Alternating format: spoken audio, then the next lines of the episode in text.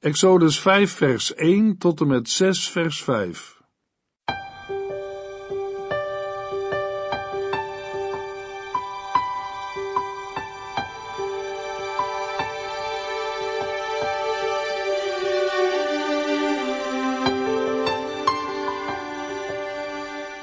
Hartelijk welkom bij De Bijbel Door, een programma van Transworld Radio.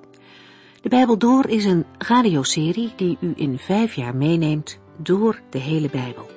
Van Genesis 1 tot Openbaring 22.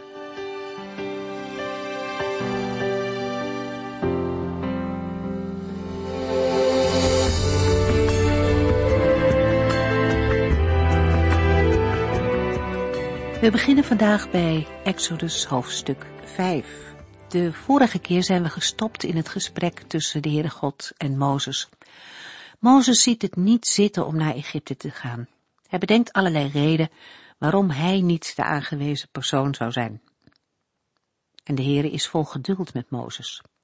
Tegenover alle onmogelijkheden die Mozes aanhaalt, staan de mogelijkheden van God zelf. Mozes krijgt ook verschillende tekenen om hem te laten zien dat hij echt door de Heere gestuurd is. Maar, zegt Mozes dan, ik ben niet echt een spreker.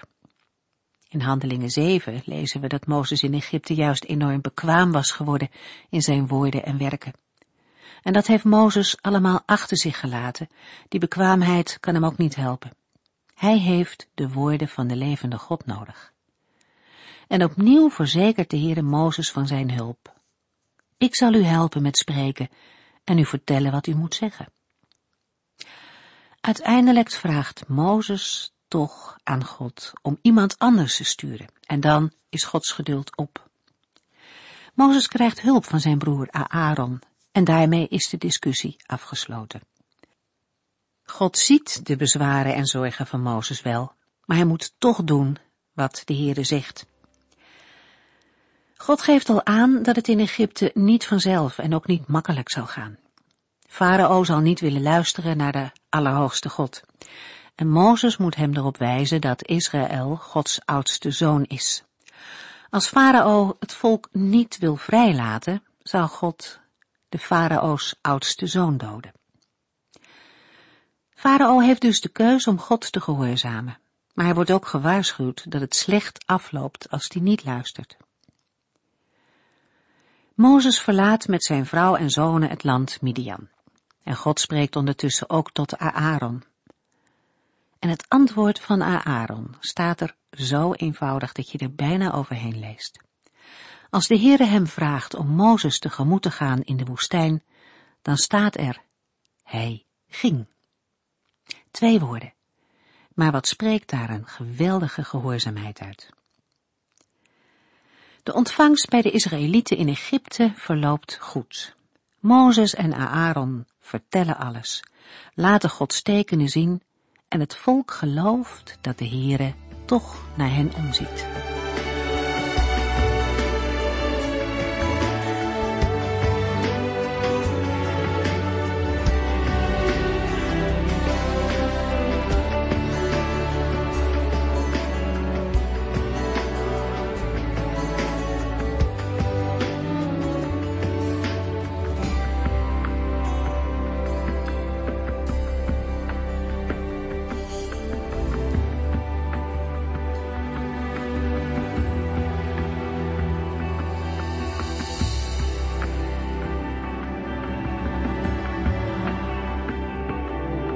In de vorige uitzending hebben we de eerste verse van Exodus 5 al gelezen.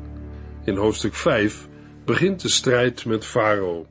De plagen zijn gericht tegen de afgoden van Egypte. In feite is het een strijd tussen de Heere God en de goden van Egypte. Mozes is na een afwezigheid van veertig jaar teruggekeerd. De Heere heeft hem gevormd en geroepen om de bevrijder van zijn volk te zijn. De bevrijder is nu klaar om het volk te bevrijden. Mozes moest de oudsten van Israël verzamelen om naar de farao te gaan. Namens de Heere moest hij zeggen, laat mijn volk gaan, om ter ere van mij feest te vieren in de woestijn en mij te aanbidden. Exodus 5 vers 1. Farao weigert het verzoek en laat Israël niet gaan. Die weigering opent de strijd tussen de Heere God en de goden van Egypte. Immers, Farao verbiedt Israël om de Heere te aanbidden en te eren van hem feest te vieren. Dan komen de tien plagen. De plagen zijn door de Heere niet willekeurig gekozen. Ze zijn heel bepaald gericht tegen de afgoden van Egypte. Farao had spottend gevraagd, zo zo, en wie is die God dan wel, dat ik naar hem moet luisteren? Ik ken Yahweh niet, en ik zal de Israëlieten niet laten gaan. Exodus 5 vers 2. Daarom stelt de Heere zichzelf voor. De Heere doet dat door over het land Egypte tien plagen te brengen. In Exodus 7 vers 5 maakt de Heere duidelijk wat hij in gedachten heeft. De Egyptenaren zullen erachter komen dat ik de Heere ben, wanneer ik mijn macht toon en hen dwing mijn volk te laten gaan. De plagen staan in verband met de Egyptische godenwereld, in die zin dat ze de onmacht van de farao laten zien. Volgens de Egyptische godsdienst moet de farao, als incarnatie van Horus en zoon van de zonnegod Re of Ra, de wereldorde, de Maat, in stand houden.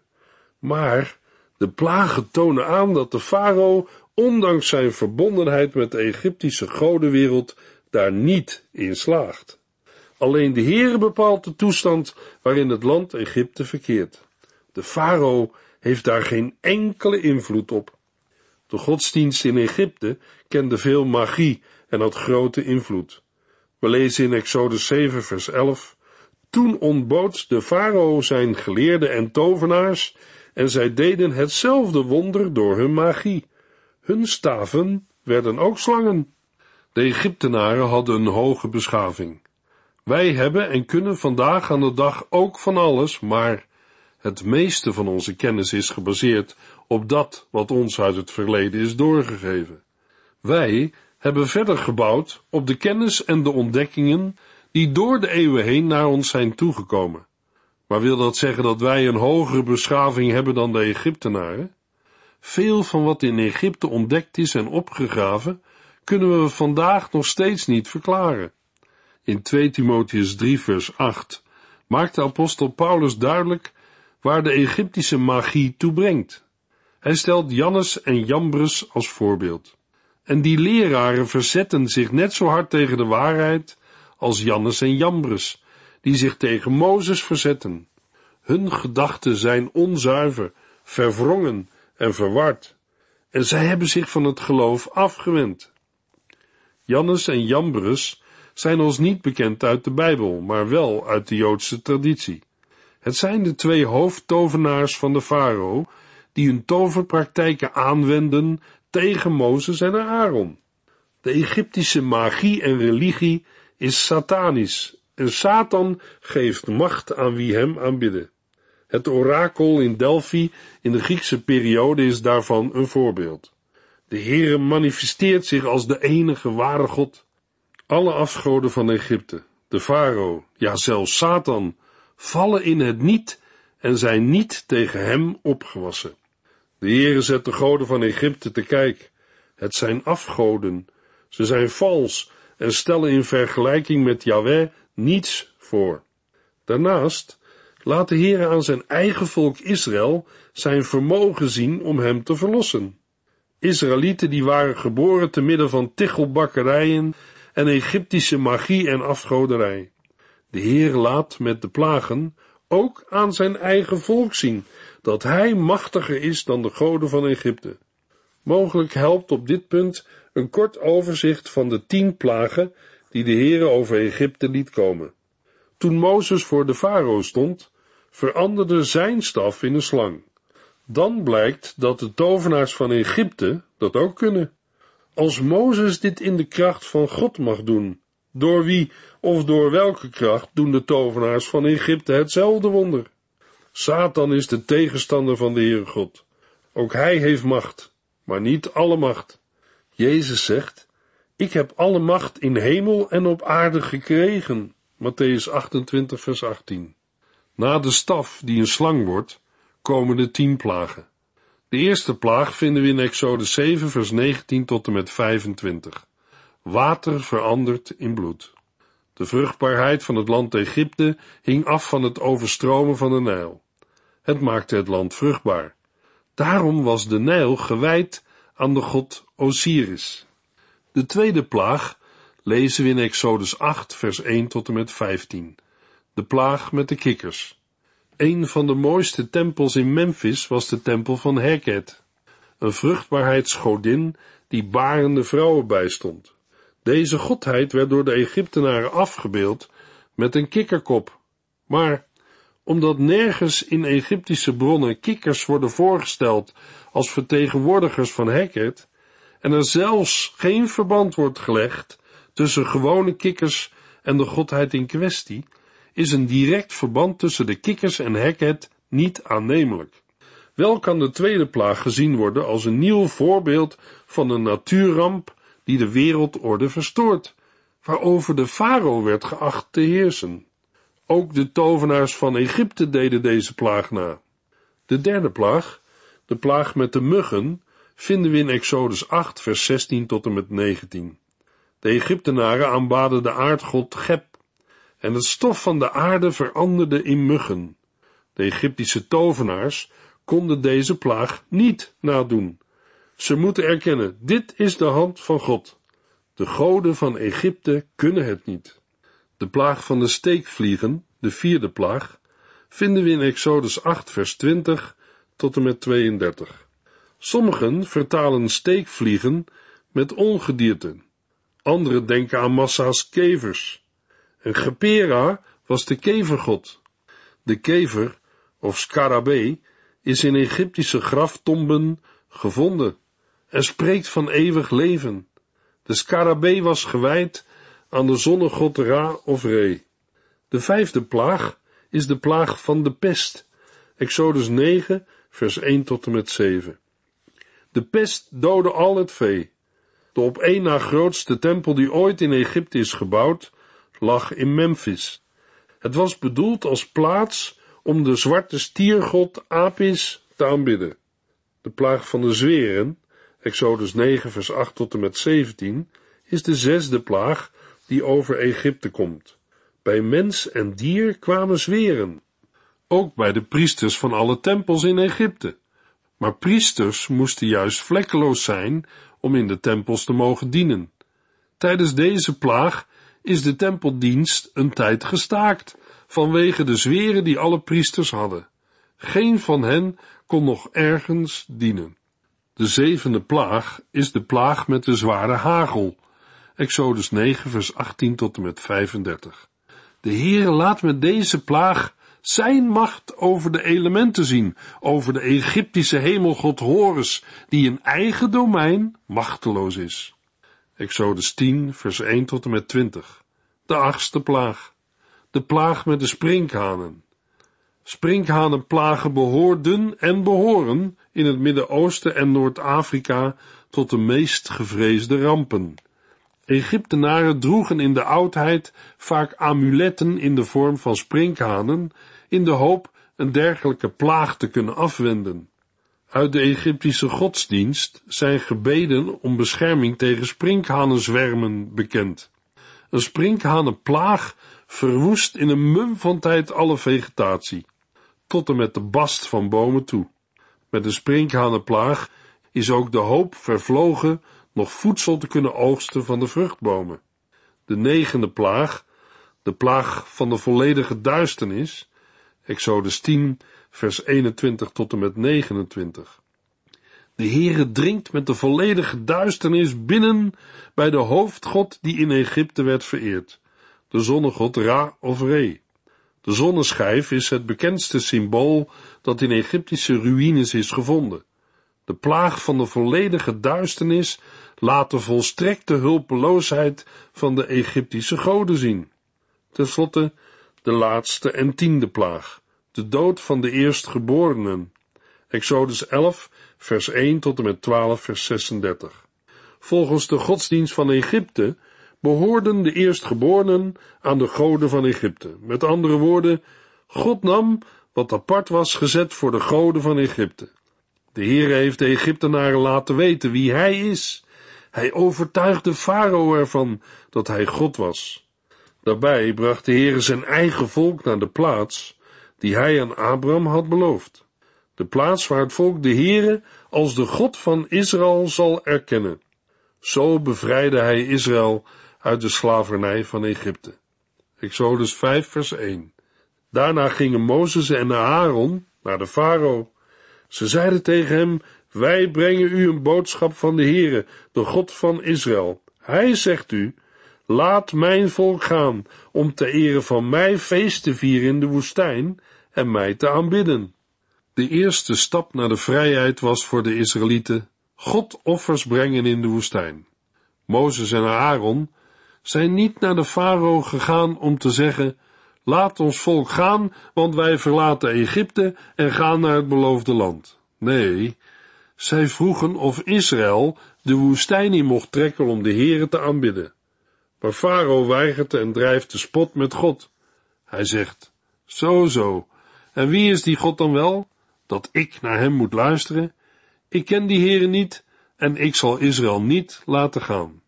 De uitdrukking laat mijn volk gaan is bekend geworden door verschillende boeken en films.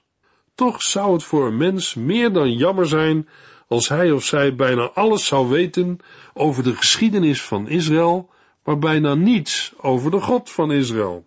Een mens kan onder de indruk komen en zijn van de wonderlijke manier waarop de Heere, de God van Israël, zijn volk bewaart en uitredt. Maar de belangrijkste vraag voor u is, heeft Hij u al gered en bevrijd uit het slavenhuis van de zonde? Zonder Hem komt u daar nooit uit. Of zegt u, net als Farao, ik ken die Heere niet. Exodus 5 vers 3. Maar Mozes en Aaron gaven het niet op. De God van de Hebreeërs heeft met ons gesproken, zeiden zij. Wij moeten drie dagreizen ver de woestijn intrekken en daar de Heere onze God offers brengen. Als wij hem niet gehoorzamen, zal hij ons doden met ziekten of geweld. De Heere wil dat zijn kinderen hem aanbidden, hem de eer geven die hem als de schepper van alle dingen toekomt. Een mens mist zijn of haar doel als hij de schepper van hemel en aarde niet aanbidt. Exodus 5, vers 4 tot en met 8. Wie denken jullie dat je bent? riep de farao. Jullie volk is al groter dan het onze. En nu houden jullie ze ook nog van het werk. Nog diezelfde dag gaf de farao de opzichters en werkbazen van het volk Israël de opdracht: geef het volk niet langer stro om stenen te maken. Ze moeten nu maar zelf stro gaan zoeken. Maar zorg ervoor dat ze net zoveel stenen maken als tot nu toe. Ze hebben schijnbaar niet genoeg te doen. Anders zouden ze het niet hebben over zo'n reis naar de woestijn om daar hun God te aanbidden. De farao blijft bij zijn afwijzing en stuurt Mozes en Aaron weg. Met nadruk geeft de farao aan dat in het licht van de omvang van het volk van vrijstelling geen sprake kan zijn. Kennelijk is de farao in zijn trots gekrenkt en wil hij direct maatregelen nemen. Nog dezelfde dag spreekt hij de Egyptische opzichters en de Israëlitische voormannen. Deze werkstructuur van opzichters en onder hen functionerende voormannen vinden we ook in Egyptische bronnen waarin de tichelindustrie genoemd wordt.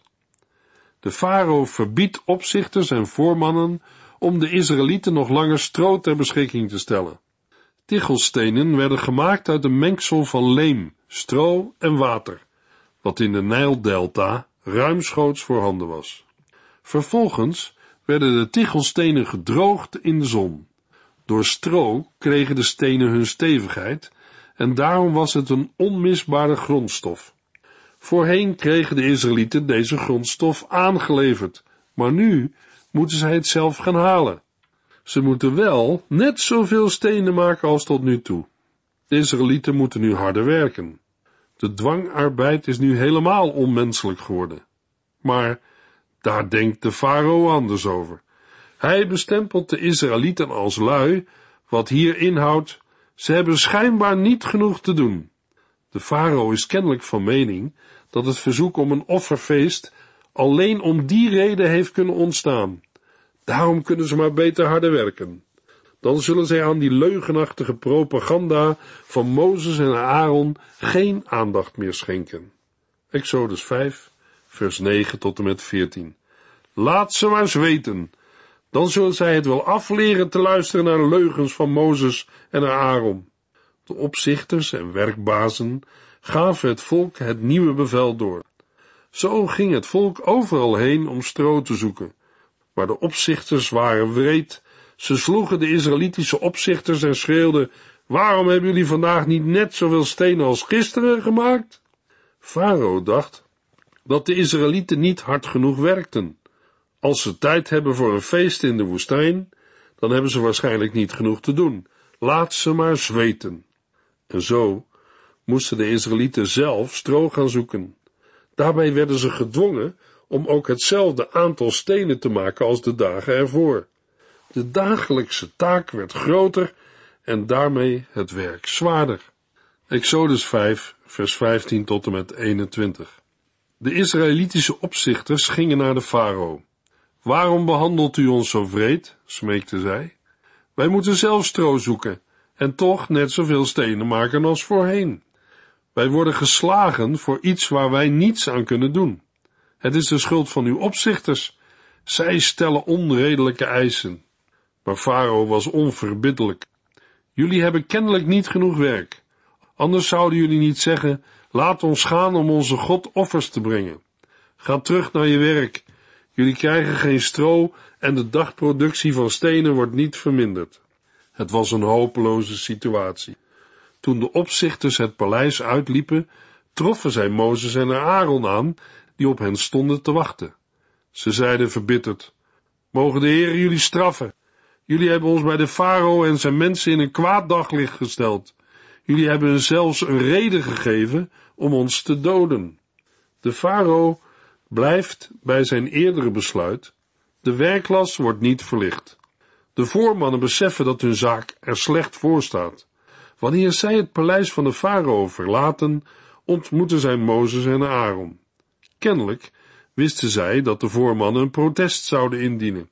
Van de eensgezindheid aan het begin is niets meer over. Zij verwensen Mozes en Aaron. Mogen de Heere jullie straffen. Zij verwijten hen dat zij door te vragen om een offerfeest het volk een slechte reputatie hebben bezorgd. Jullie hebben de farao een voorwendsel gegeven het volk onmenselijk hard aan te pakken. Jullie hebben hun zelfs een reden gegeven om ons te doden. De farao is erin geslaagd verdeeldheid te zaaien tussen Mozes en Aaron en de leiders van het volk. Mozes en Aaron hebben nu niet alleen de farao, maar ook het volk zelf tegen zich. De realisering van Gods opdracht, die aanvankelijk zo goed begon, lijkt ver weg. Exodus 5, vers 22 en 23. Toen ging Mozes terug naar de Heere en vroeg hem, Heere, waarom behandelt u uw eigen volk zo slecht? Waarom hebt u mij gestuurd als u hun dit wilde aandoen? Nadat ik uw boodschap aan de farao heb doorgegeven, is hij alleen maar vrede voor hen geworden, en u hebt hem niet geholpen. Het lijkt alsof de Heere zich afzijdig heeft gehouden, maar dat is niet zo. Hij zal zeker zijn kracht tonen en de druk op de farao opvoeren. Dat zal blijken uit het vervolg.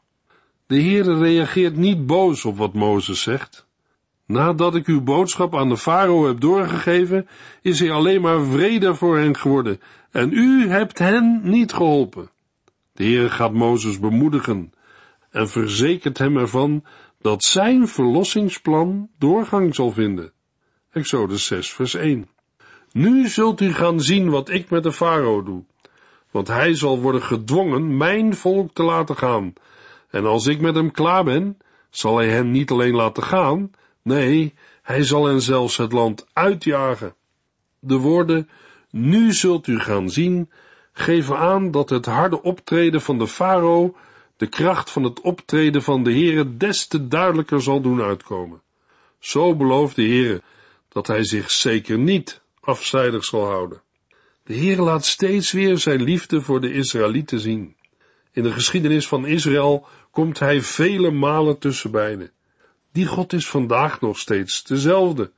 Filippenzen 1 vers 6 zegt, ik ben er zeker van dat God op de grote dag van Christus Jezus het goede werk dat hij onder u begonnen is, zal voltooien. De Heere kent ook uw noden. Hij kent ook uw wanhopige toestand. Wij mensen zijn vaak snel met verwijten. U hebt mij niet geholpen. Maar de Heere kan en wil, zelfs bij het naderen van de dood, volkomen uitkomst geven.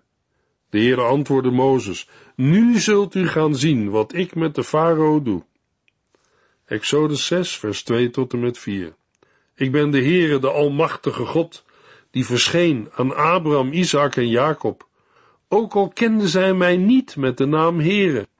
Ik heb een verbond met hen gesloten en hun beloofd dat ik hun en hun afstammelingen het land Canaan zou geven, waarin zij toen woonden. En nu heb ik de onderdrukking van het volk Israël als slaven van de Egyptenaren gezien, en ik heb mij mijn verbond herinnerd. De Heer laat zijn antwoord volgen door een nieuwe openbaring van wie hij is, zoals hij dat ook al eerder deed in Exodus 3. Ik ben Yahweh. Deze woorden worden in de komende versen nog drie keer herhaald. Het zet heel deze openbaring van God in het licht van zijn naam, Yahweh. Yahweh is zijn naam waarin de actieve betrokkenheid van de Heere bij zijn volk blijkt. Yahweh is dezelfde als de God die aan de aartsvaders verschenen is.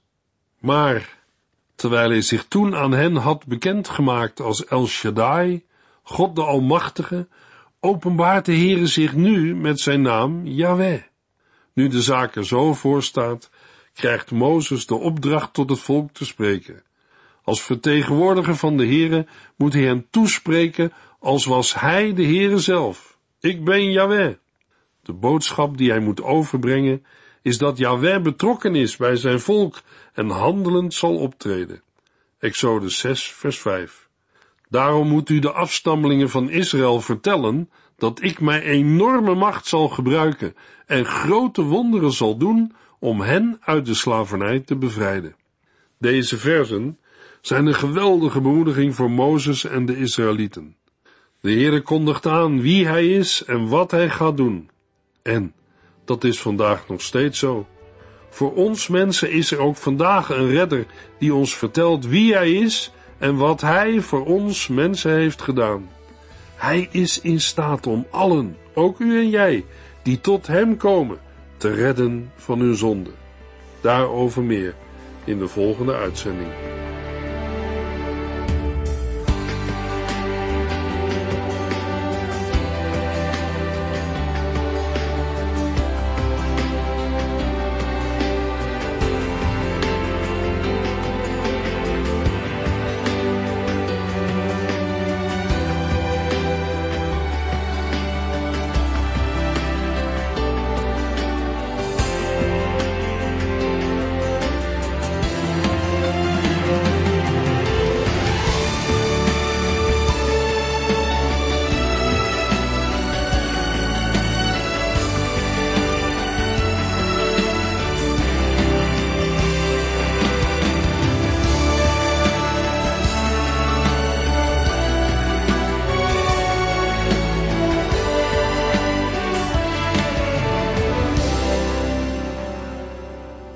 Heeft geluisterd naar De Bijbel Door.